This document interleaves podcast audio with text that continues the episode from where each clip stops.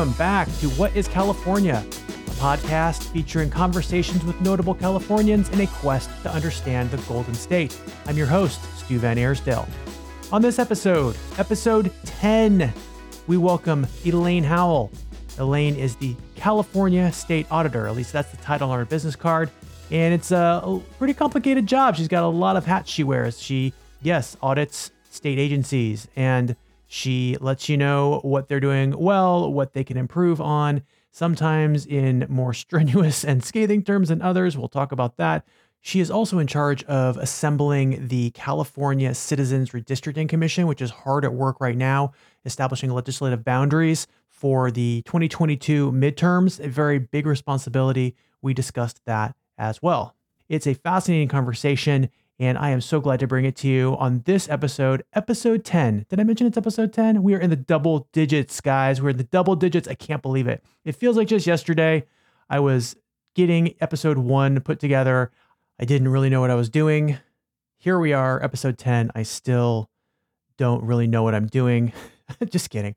That's a little self effacement there. That's called self deprecating humor. And um, that said, uh, it, it has been a very interesting learning experience. I am figuring this out as I go along. It's really not that hard. Uh, it's just a matter of finding people with unique and interesting perspectives about California uh, from whom you, dear listener, might want to hear, and putting a microphone in front of that person and a computer and hitting record.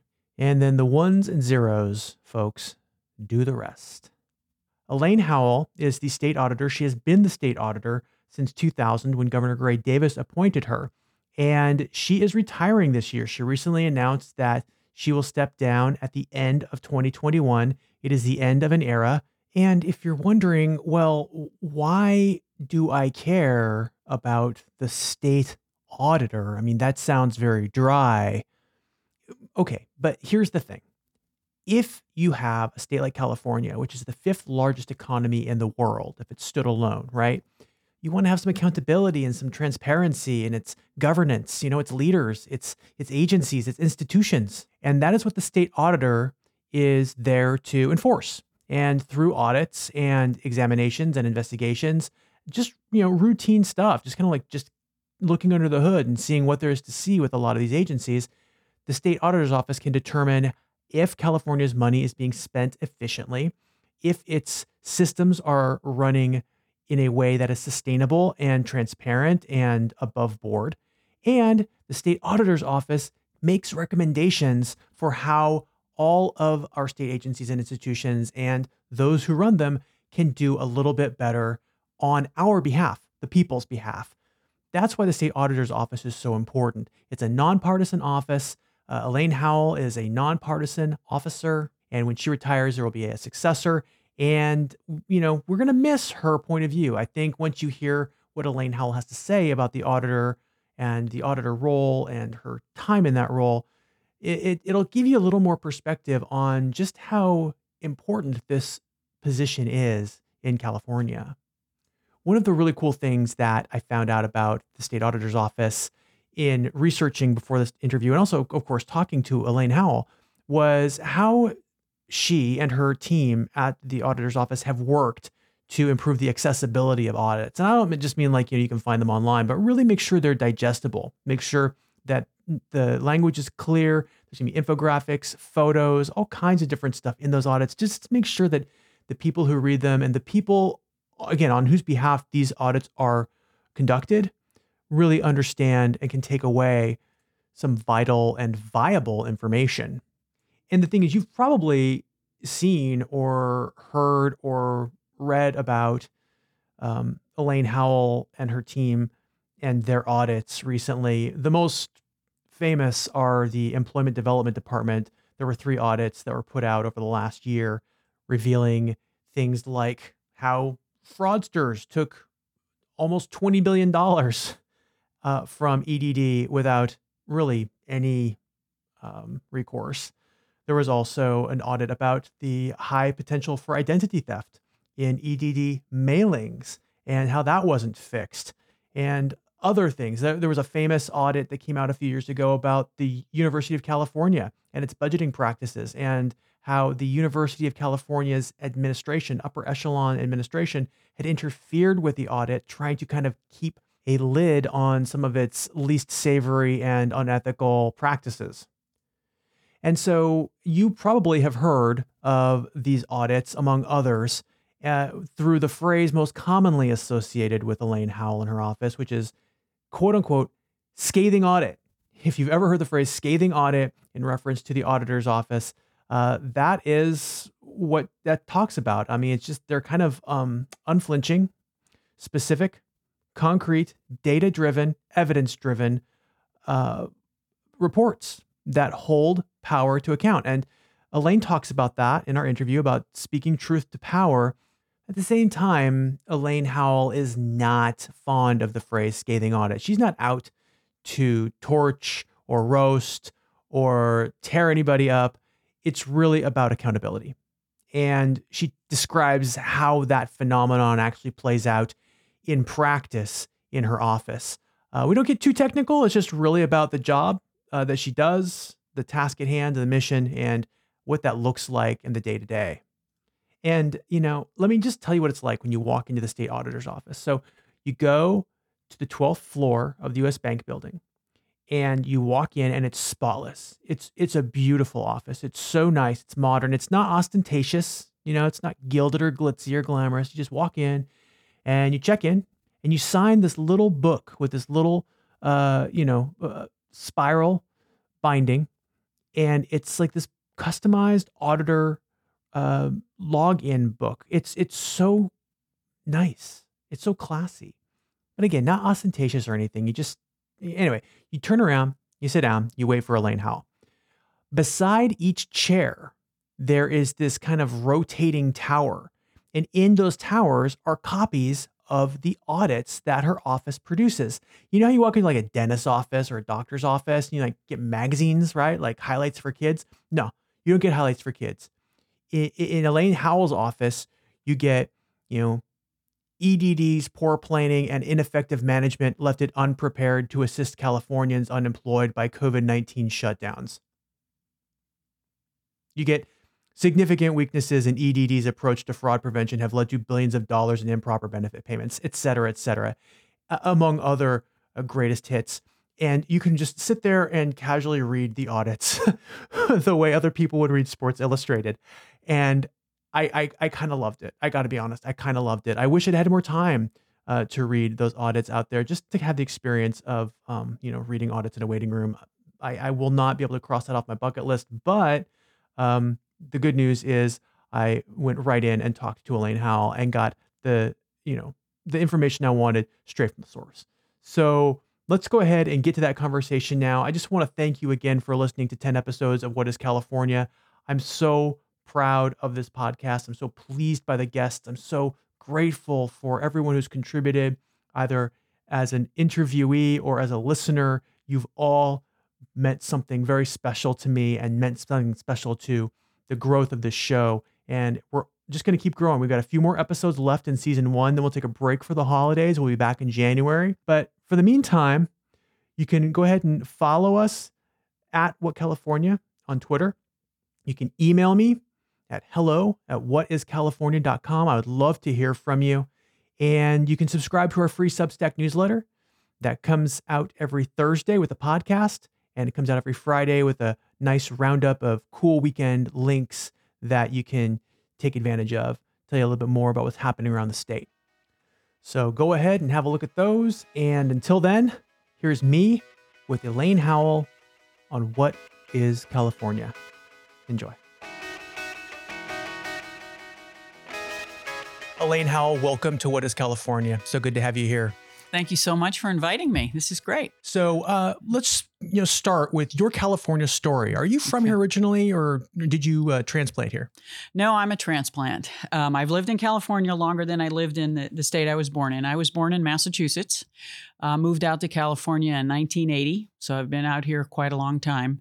Uh, graduated from college in, in Massachusetts, went to University of Massachusetts Amherst. But uh, the reason I came out to California is my brother had moved out here. My parents came out for a few visits and said, soon as you graduate college, we're heading to California. You can come with us if you want. If you don't, that's fine with us. Whatever you decide to do, but we're going. Why did they want to come here?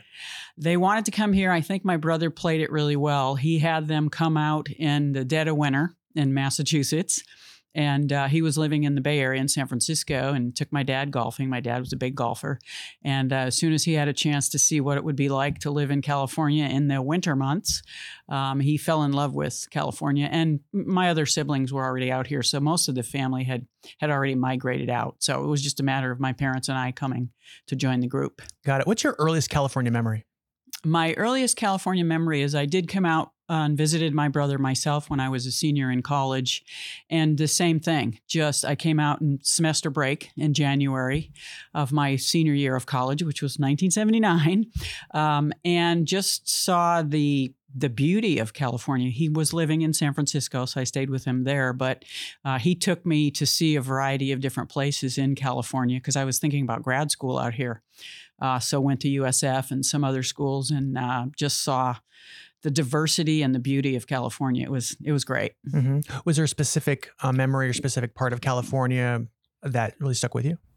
Well, he was living in San Francisco, and I grew up in a small town in uh, in Massachusetts, West Springfield, which is a town of about 25, 28,000 people.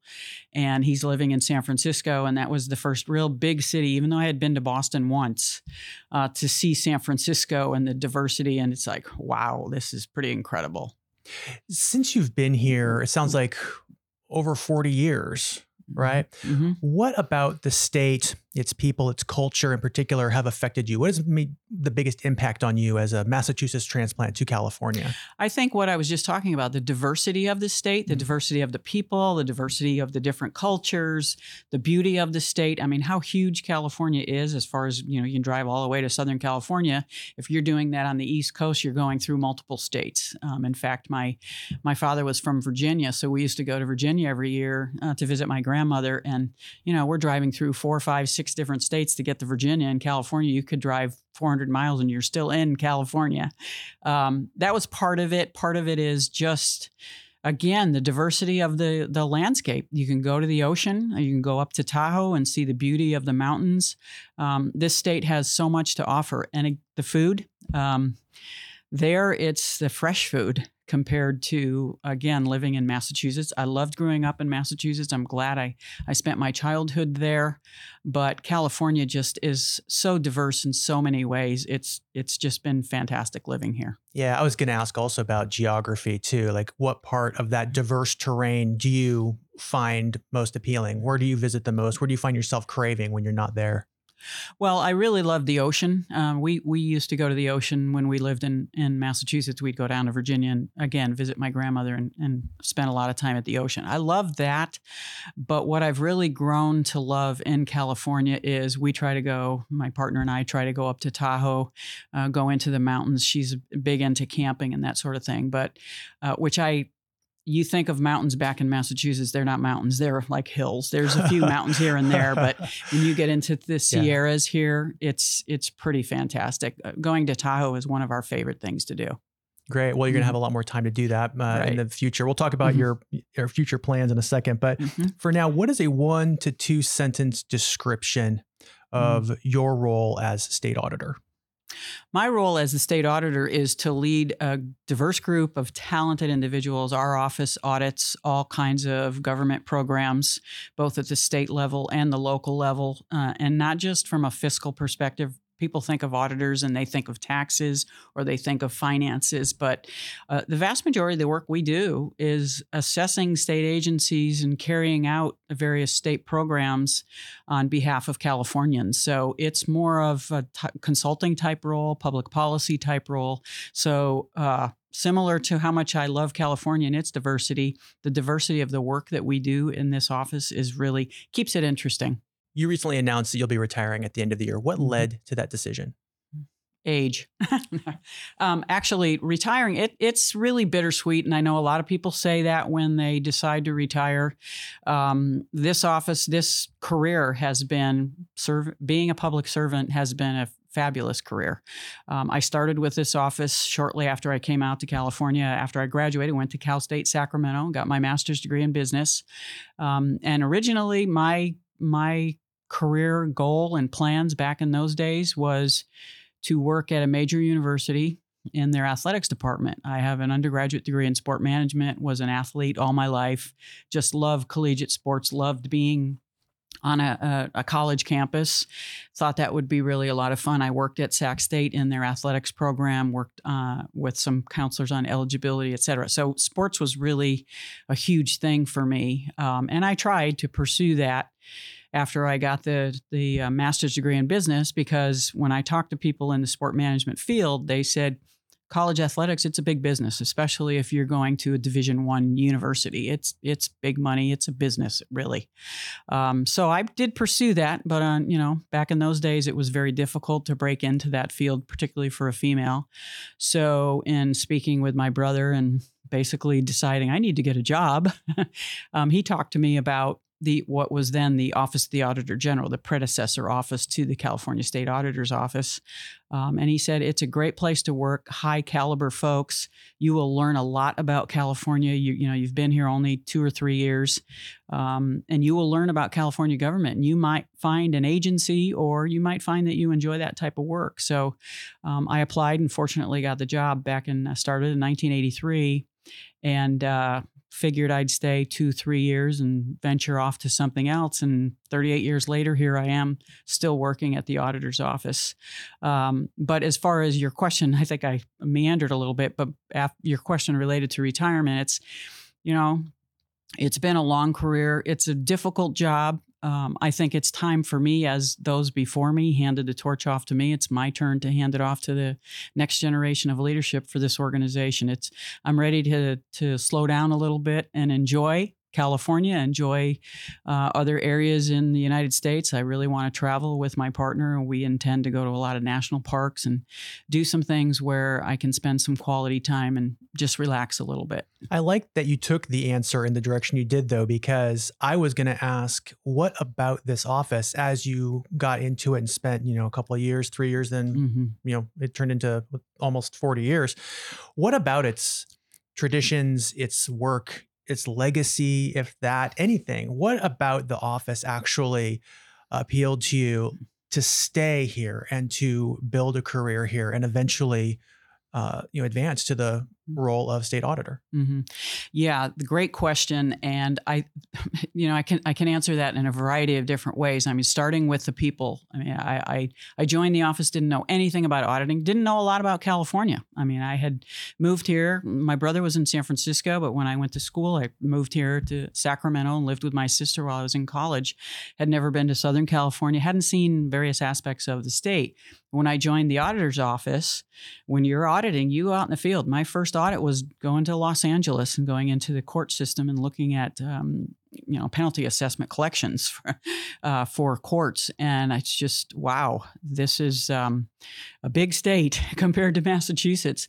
But the the reason I stayed with this organization, there is absolutely a legacy of a few things. One is a standard of excellence that was expected of us when I joined the office, and as I continued to grow and develop as a professional, um, the expectations continued to be there. And we all took pride in the work that we do. I think if you talk to people who used to work for this office, um, they will reflect on the caliber of the people they got to meet to work with, uh, the quality of the work that we did, the impact that we make, and the pride that they felt and hopefully continue to feel as a an employee currently or a former employee of this office.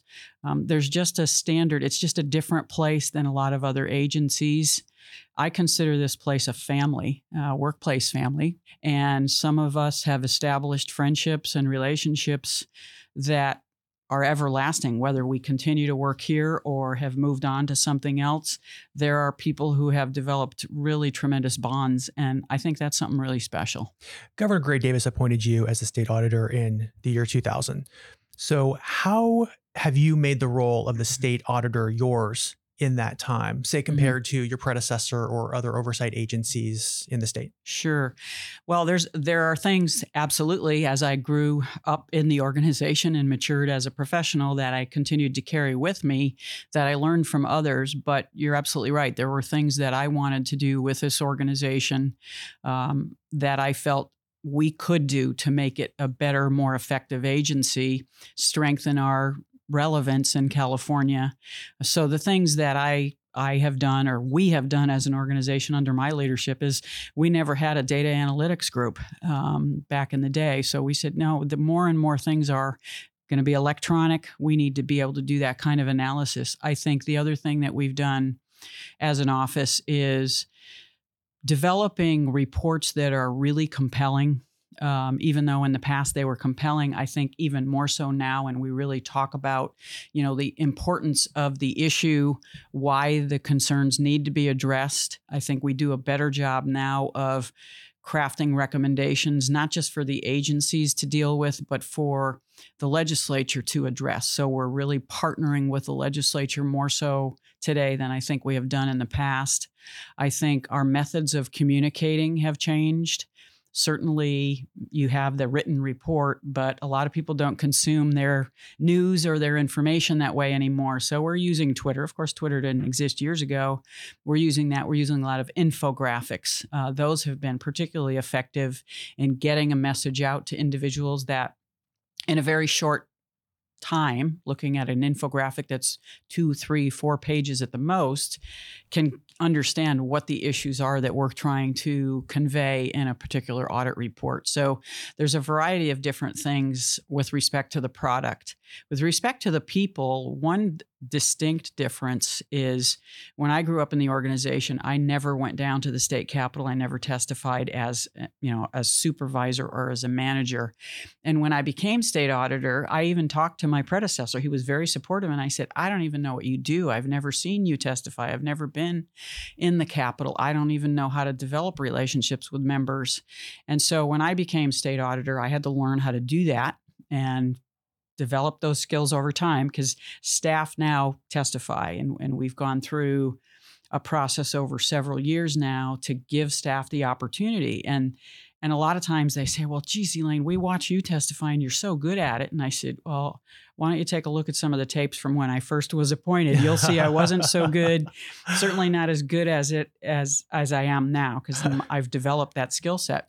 But it was really great because we did. We put a training class together for our staff. And what I told uh, the person who was going to run that class, I want you to pull some tapes, and this will tell you how long I've been the auditor. Some of them were VHS tapes. Uh, pull some of those tapes of when I was testifying in 2000, 2001, my first year as state auditor, and then pull some more recent ones, and people can see you can develop the skill set and get better and better at it. Uh, so now, uh, as an office, a lot of times, I will go down there and testify for sure, but I'll bring a manager, I'll bring a supervisor. The staff go down and brief legislative staff. I don't have to be in those meetings. Out of respect for members, if a member is ever in a meeting, I will be there. But if not, I'm perfectly happy with my staff getting the opportunity to go down there and share the results. They're the experts. They worked really hard on the product. You mentioned a moment ago about infographics and kind of mm-hmm. adapting mm-hmm. the audit forum to the modern age, the contemporary age. And I found mm-hmm. that really interesting because I was thinking the same thing before we spoke. I was thinking, you know, I was looking at some of these audits thinking these are pretty accessible, you know, for the layperson. And mm-hmm. certainly, you know, legislators, lawmakers, you know, the governor, whomever, they can look at these mm-hmm. reports and and and clearly deduce what needs to be done or at least what you think needs to be done but for the layperson they may look at this and just it's over their head you know it's mm-hmm. accounting mm-hmm. but having that accessibility changes it from accounting to accountability like it's a way mm-hmm. for them perhaps to recognize what needs to be done to hold government accountable. Mm-hmm. So, is that kind of the approach? Do you want more of a kind of general, broad, even layperson readership for, or I guess, audience for the work you're doing? Absolutely. I couldn't articulate it any better than you did. We we absolutely considered different audiences when we put together our website. When we put together, and I'll use an example, we have a program that we're we're responsible for now. It's called local uh, local government high risk audit program, and basically what we decided to do initially is to assess the health of cities in California. So it's from a fiscal perspective. So as you mentioned, it, there's accounting terminology and there's types of analysis that my financial team did. And when we were meeting with them to develop the dashboard and explain how we were going to put information on the website, I said, we've got to have the information for various types of audiences for legislative members who are not accountants but want to understand what's going on in the cities in their districts. We want to be able to communicate the results to the average person out there who ha- knows absolutely no knowledge about accounting but understands simple things like does the city if you're talking about reserves that for a layperson is do I have enough money in the bank, my personal account, to handle an emergency if my car breaks down or something happens in my home that I need to have repaired. That's what we're talking about when we're talking about reserves that a city needs to have to deal with an extraordinary circumstance like you know, pandemic is way extraordinary, but something that comes up, does that city have money in reserve to be able to deal with that situation? So you're absolutely right. Our dashboard, we we crafted it in a way that if somebody's a researcher and is has a master's degree in accounting, they can get all the raw data they want to do all kinds of analyses. But if it's a, another person in a particular city that I just want to understand, is my city healthy or not? So we tried to put that dashboard together to consider all the different audiences. One of the most common characterizations we hear of your mm-hmm. work is scathing. yeah, I know.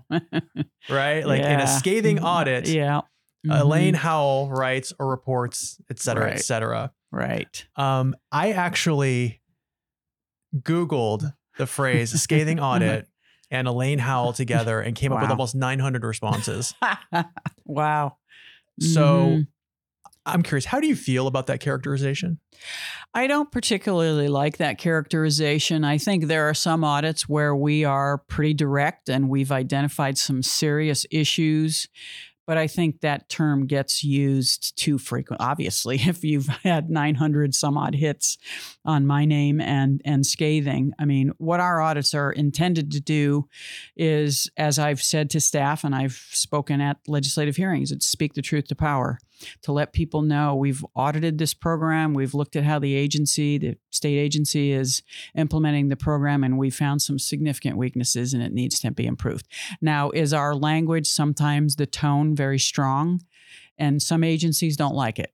Um, they're, oh, you're just writing for headlines. No, what we're trying to do is write reports that are compelling that will get somebody's interest and someone will pay attention. Um, the infographics we use are pulled from aspects of the audit report, language in the audit report. So if we write some compliance, well, they, you know, should have done et nobody's going to pay attention. But, you know, EDD failed to uh, improve their processes 10 years ago and now you know californians are suffering because of that people are going to pay more attention to that so we try to write reports that are compelling we i don't necessarily like the term scathing but it seems to be used a lot you did mention the Employment Development Department, EDD, mm-hmm. uh, a few mm-hmm. minutes ago, mm-hmm. and they have come under particularly sharp scrutiny from your office over the last year. In one brief stretch between November 2020 and January 2021, I think it was like 70 days or something like that, your office issued three reports mm-hmm. targeting improper benefit payments, exposure to identity theft, and EDD's unpreparedness to respond to the spike in unemployment mm-hmm. claims during COVID 19. If you're listening, you can check those audits out in the show notes. Uh, in the latter report, in particular, the one about the unpreparedness to respond, you cited, and I quote, EDD's poor planning and ineffective management. Mm-hmm. End mm-hmm. quote. You've been at this for a while now. Have you ever seen an agency in California as troubled as this one with so many things at once affecting this many people in the state? Well, I think uh, there are a lot of large state agencies that struggle to implement programs. I think the circumstances with EDD, uh, and you're right, we issued three reports uh, very close together, uh, and that was on purpose. When the legislature came to us in September, they actually approved an emergency audit of EDD. Um, and according to their their committee rules that limits the, the the amount of money we can spend on the audit. So, as we talked earlier, we have the state high risk program, um, which gives me the authority to self initiate audit work. So, what I decided to do, and it was important for us to do this, was to designate California's receipt of COVID 19 federal relief, all the billions of dollars coming into California, not just the money for EDD, but for public health, for education, et cetera. as a high risk issue. And that gave us the authority to do audit work. So, what we did when we got this emergency audit is we tied that to this state high risk authority so that we could really delve deeply into the issues that EDD was facing. Um, because I didn't want to go to the legislature in early January of 2021 with half the answer or half the story. So we decided we would use our, our authority under the high risk program to do a very thorough audit of EDD. So the two reports that we issued in January, one was on claims processing because that's what people were really struggling with. It's like I'm trying to get through to EDD, I can't get through the call center. I'm I'm not getting my paperwork approved. I need these unemployment benefits, et cetera, et cetera. So that was one report. The other report was on the fraud that was occurring in California because that was a significant issue. And when we issued our report in January, it was you know upwards of between 10 and 11 billion dollars. And at a recent hearing uh, just last month, the director of EDD admitted it's close to 20 billion dollars. And then harkening back to the report you talked about as far as the November 2020, we had issued an audit in 2019 on uh, EDD's process for sending information to people who had filed for benefits. And this came out of a request from the Assembly Privacy Committee, where constituents of those committee members said, I'm getting materials in the mail with my full social security number on the paper, and you can see it through the uh, the window of the envelope. So, can't we do something about this? So, we had issued a report in March of 19 saying to EDD, you need to truncate, you need to do something, and we gave them options for solutions and tried to cost those out and suggested to them there's only if you fix three forms it's going to address 80% of the problem and will really mitigate the risk to people in California. Unfortunately, uh, they didn't do that. And that follow up, the November 2020 audit that we issued, I directed staff that had worked on the previous audit I want you to get out there. I just want you to spend a few weeks, find out where EDD is at on that, because that's going to tie to the fraud. So that's why we issued all three reports, because then we could give the legislature a full picture of what has happened and why has it happened? And you're right the the title of the of the one audit is ineffective management. Well they made some decisions during the pandemic uh, that they felt were the best decisions for the state. Unfortunately, they were poor decisions because they decided to eliminate some of the controls in the system that would have mitigated the fraud at least some of the fraud. Um, and then there was an audit we had done 10 years ago on claims processing, looking at the call center. And we made recommendations to improve those processes, and they hadn't done that. So we felt we needed to call that out uh, in that one audit report and say, you know, these are issues that EDD has known about for years. And let's acknowledge that pandemic's unprecedented, but if some of this stuff had been fixed years ago, the impact on California's wouldn't have been as severe as it was. Are there any agencies that you audit where you look at the report and say, wow, this one's in great shape? There are some state agencies that do really good work, and one of them your your listeners might want to not be happy about, but Franchise Tax Board. Mm-hmm. They do a really good job. Uh, we looked at an IT project with them years ago. They actually were assigned an IT project that another state agency had struggled with, and FTB did a terrific job in getting that uh, project together. I think it was a child support system where they were intercepting uh, federal, I mean, uh, state tax uh, refunds and to be able to get child support for folks. Uh, FTB is is uh, at least when we audited them years ago was a well functioning organization. So there are state agencies in California that do a particular good job in in carrying out their mission. You also oversaw the formation of the California Citizens Redistricting Commission, an independent group of California residents charged with redrawing state legislative districts. And I remember you talking about the application process for this back in 2019. You did some mm-hmm. interviews, and literally as we speak, mm-hmm. the commission is at work drawing, right. drafting up some district boundaries for 2022. Right. Uh, high stakes. Right. High stakes. High stakes stuff. How Huge. do you feel like the process of selecting these commission members for this round went? Well, we did the process. So it was great. No, just um, I, I, think the you know it was quite uh, a surprise to us. Let's harken back to 2008 when this initiative was on the ballot. We didn't even know we were in the initiative until it had qualified for the ballot. Uh, that we would be responsible for establishing a process to encourage Californians, independent citizens, to uh, sign up or apply to be a, a commissioner who would, at that point in time, it was to draw state assembly, Senate, and Board of Equalization districts. Um, and then after that initiative passed, shortly after that, there was another initiative, Prop 20, that passed that required this commission to draw congressional district lines. So it's a huge responsibility for the commissioners, um, but we felt that okay, we we were surprised that we got this responsibility because when I heard it from my chief counsel at the time, I said, "Oh, we're going to audit the process," and she said, "No, we have to create the process." Okay, well, let's do it and let's do it well. And the team back then did a terrific job. Um, and just we started thinking about it as soon as we knew it qualified for the ballot. We didn't even know whether the voters were going to pass it, but we just made an assumption and started planning right away. Um, and I have to commend staff; they did a terrific job.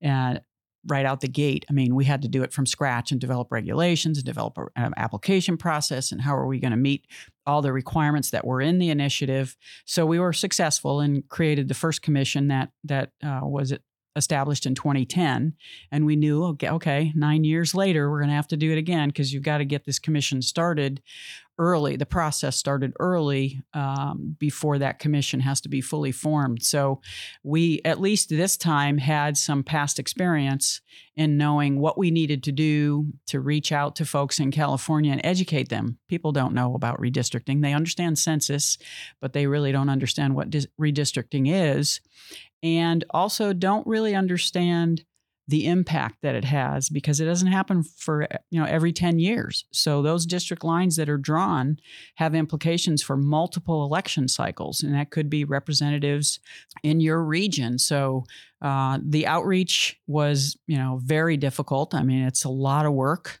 uh, Margarita and, and other folks in, in the office here, Margarita Fernandez, worked primarily with contractors that we hired to assist us and, and went out there and was the face of this process, uh, along with other staff in the office to really try to get the word out. Here we go again, and let's get a, a good applicant pool. So we have a very diverse group because that's one of the requirements. We want this commission to reflect California we want you know diversity from um, there's political diversity. There have to be five republicans five democrats and then four not affiliated with either of those two parties. But we want diversity in gender race ethnicity everything because we want it to reflect california. And i think the commission that was established this year as well as the one that was established back in 2010 the one that was established in 2020 uh, really is reflective of california. And uh, it's hard work and i think they found that out pretty quickly um, and they're currently working on district lines. I know we've lost one congressional district because of our census. I've been reading about that. So that's a challenge for them. But um, I think this Independent Citizens Redistricting Commission, this model, uh, they won an award back in 2010, and California is recognized as a national leader with respect to this uh, new process, and I think it's been very successful. And hopefully, will be uh, this commission will be successful as well. Is this type of formation of this type of commission unique to California? Do you know of other states that do it like this? I think there are other states that have what they consider independent commissions, but I don't think there's any other state that has a commission that is established the way it, it works in California, where there's outreach, there are actual citizens or individuals who apply. Um, some independent commissions in other states are judges. So they're saying it's independent because it's not legislative members drawing the district lines. I think it is unique in California. I know it's held as a, as a model for what other states should certainly consider doing. Mm-hmm. Of the 50 American states, 34 have auditors. Mm. And of those 34 state auditors, only 10 are nonpartisan, including you mm-hmm. in your mm-hmm. office. Mm-hmm.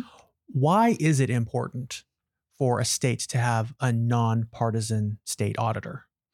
I think that that's a huge uh, aspect of this organization. Non being nonpartisan means you are objective, independent. You don't have a political agenda one way or the other. Um, it makes the job difficult at times because there are members of the legislature that have a certain perspective, uh, or they've heard from their constituents or some special interest group that wants this office to do some audit work. And if the audit doesn't come out the way they thought it would, um, you have to deal with that. But the fact that we follow very stringent standards, we go through our due diligence, and and I tell staff if If the member thinks the answer is A and we end up saying the answer is B, I'm fine with that because that's what our job is, and that's being nonpartisan and independent and objective.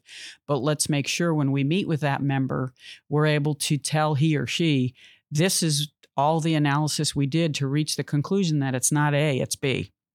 Um, and I think the the fact that this office is nonpartisan and, and many auditors across the country are nonpartisan, I think it's a strength because then you have the confidence of the voters and other people in the state that this office does not have a political affiliation one way or the other. There's no agenda. Our job is to get out there, gather the evidence, do the analysis, and again, speak the truth to power. Our work is evidence based. It's not based on any particular perspective, perception, et cetera. That all that stops at the door when people come into this office. Well, do you see pressure? I mean, are there people like at the proverbial door, um, mm-hmm. whether it's partisans, lobbyists, special interest groups, legislators, lawmakers, agency heads who read your audits, see your work, and do attempt to kind of push you one way or another in you know a partisan direction or to kind of rethink an audit that you've recently published? We have not had that experience. What I was just referring to, where I, I expect staff and and I try to teach them let's be prepared when we meet with a member because again he or she may think our conclusion should be 180 degrees different than what we concluded.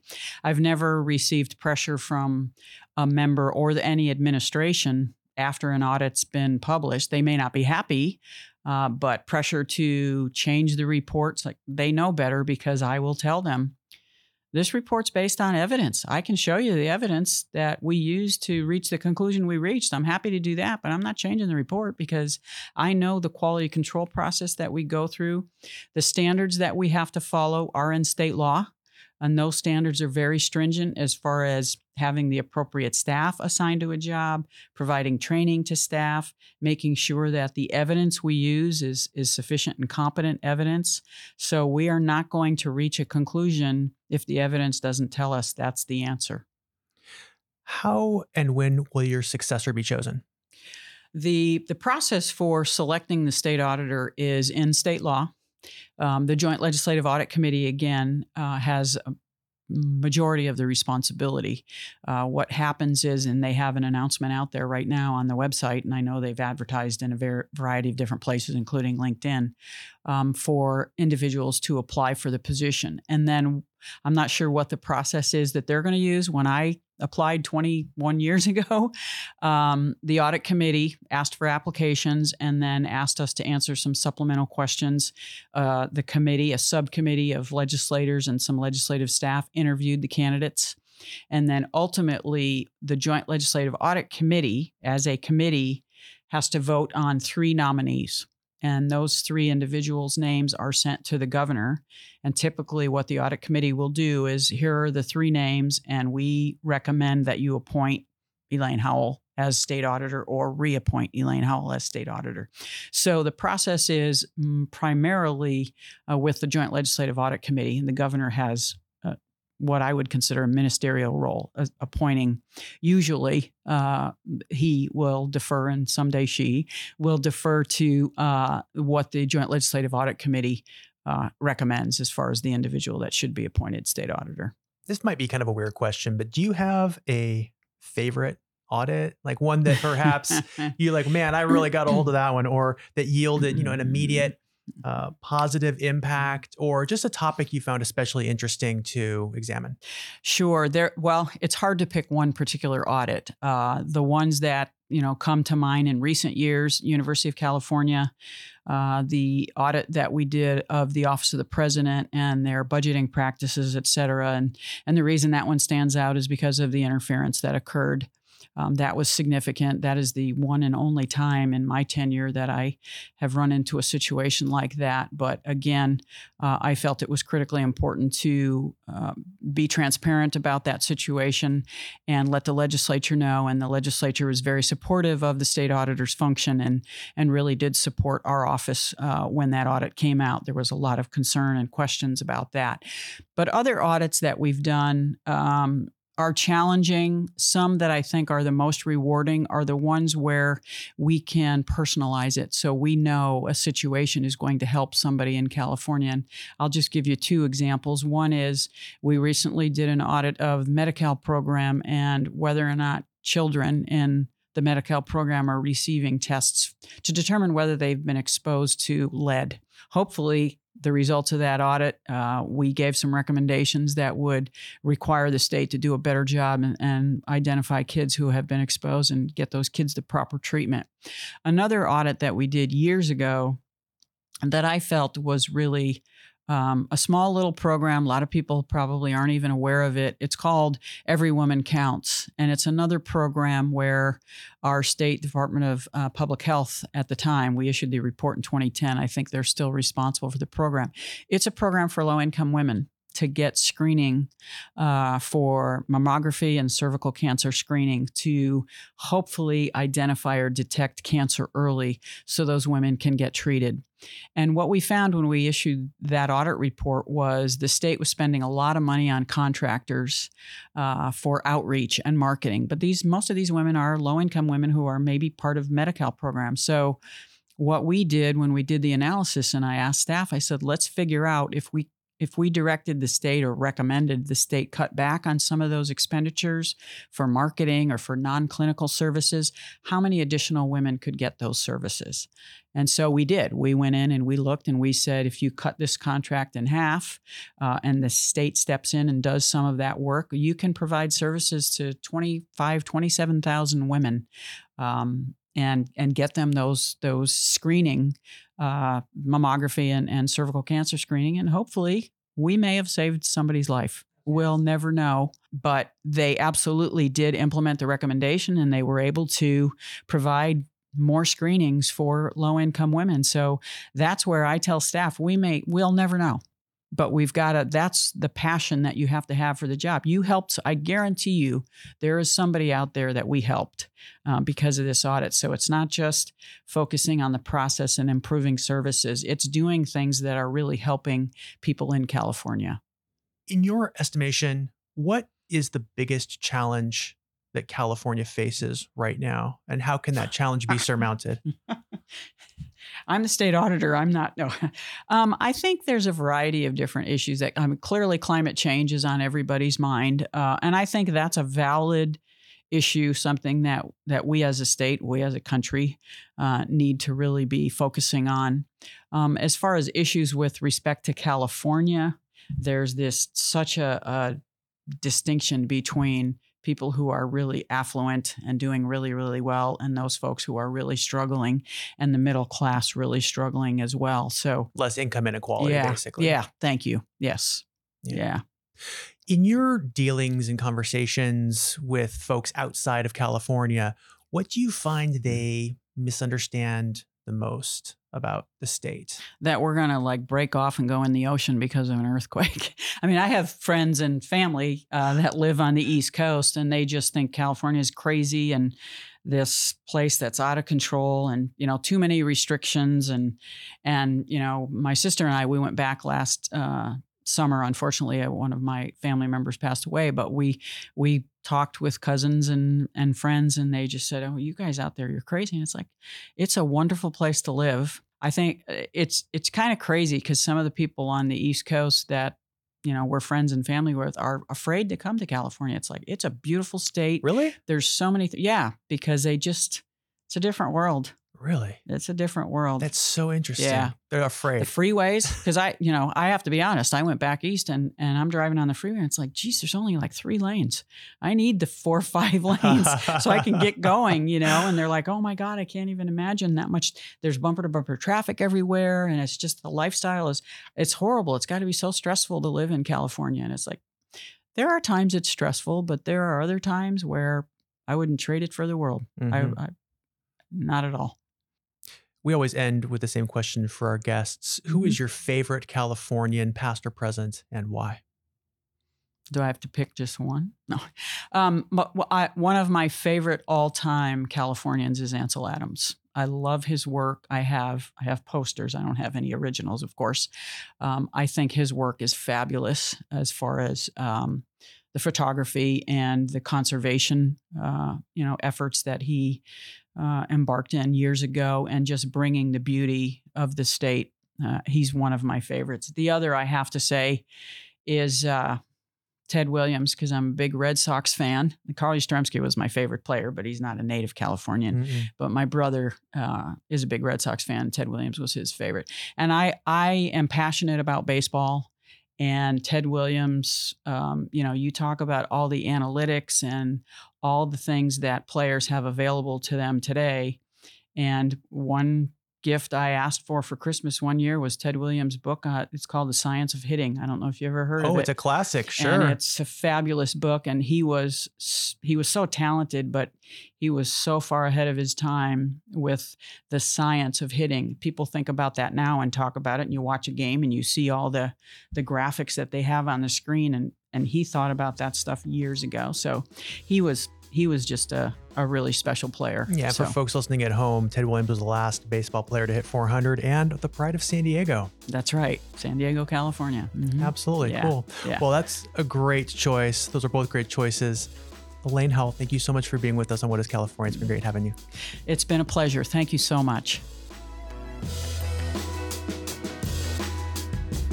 And that is the show.